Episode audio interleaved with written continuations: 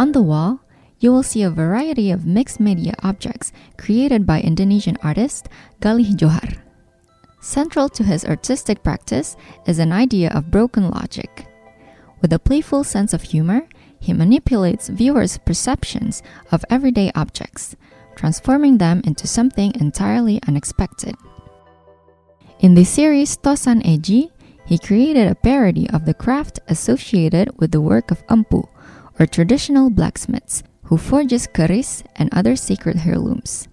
The artist's fondness for puns is evident in the title's wordplay on Tosan Aji, a Javanese term for sacred weapons, particularly pointy edged handheld weapons. Galih's jokes demystify the sacred qualities of heirlooms. At the same time, he presents complex possibilities to the most ordinary of everyday objects. For example, two pronged toothbrushes, endless trousers, chessboards with QR code for squares. The endurance of his humor and jokes is directly proportional to his productivity. At least, that is how it can be seen when looking at the uploads on the artist's personal social media accounts.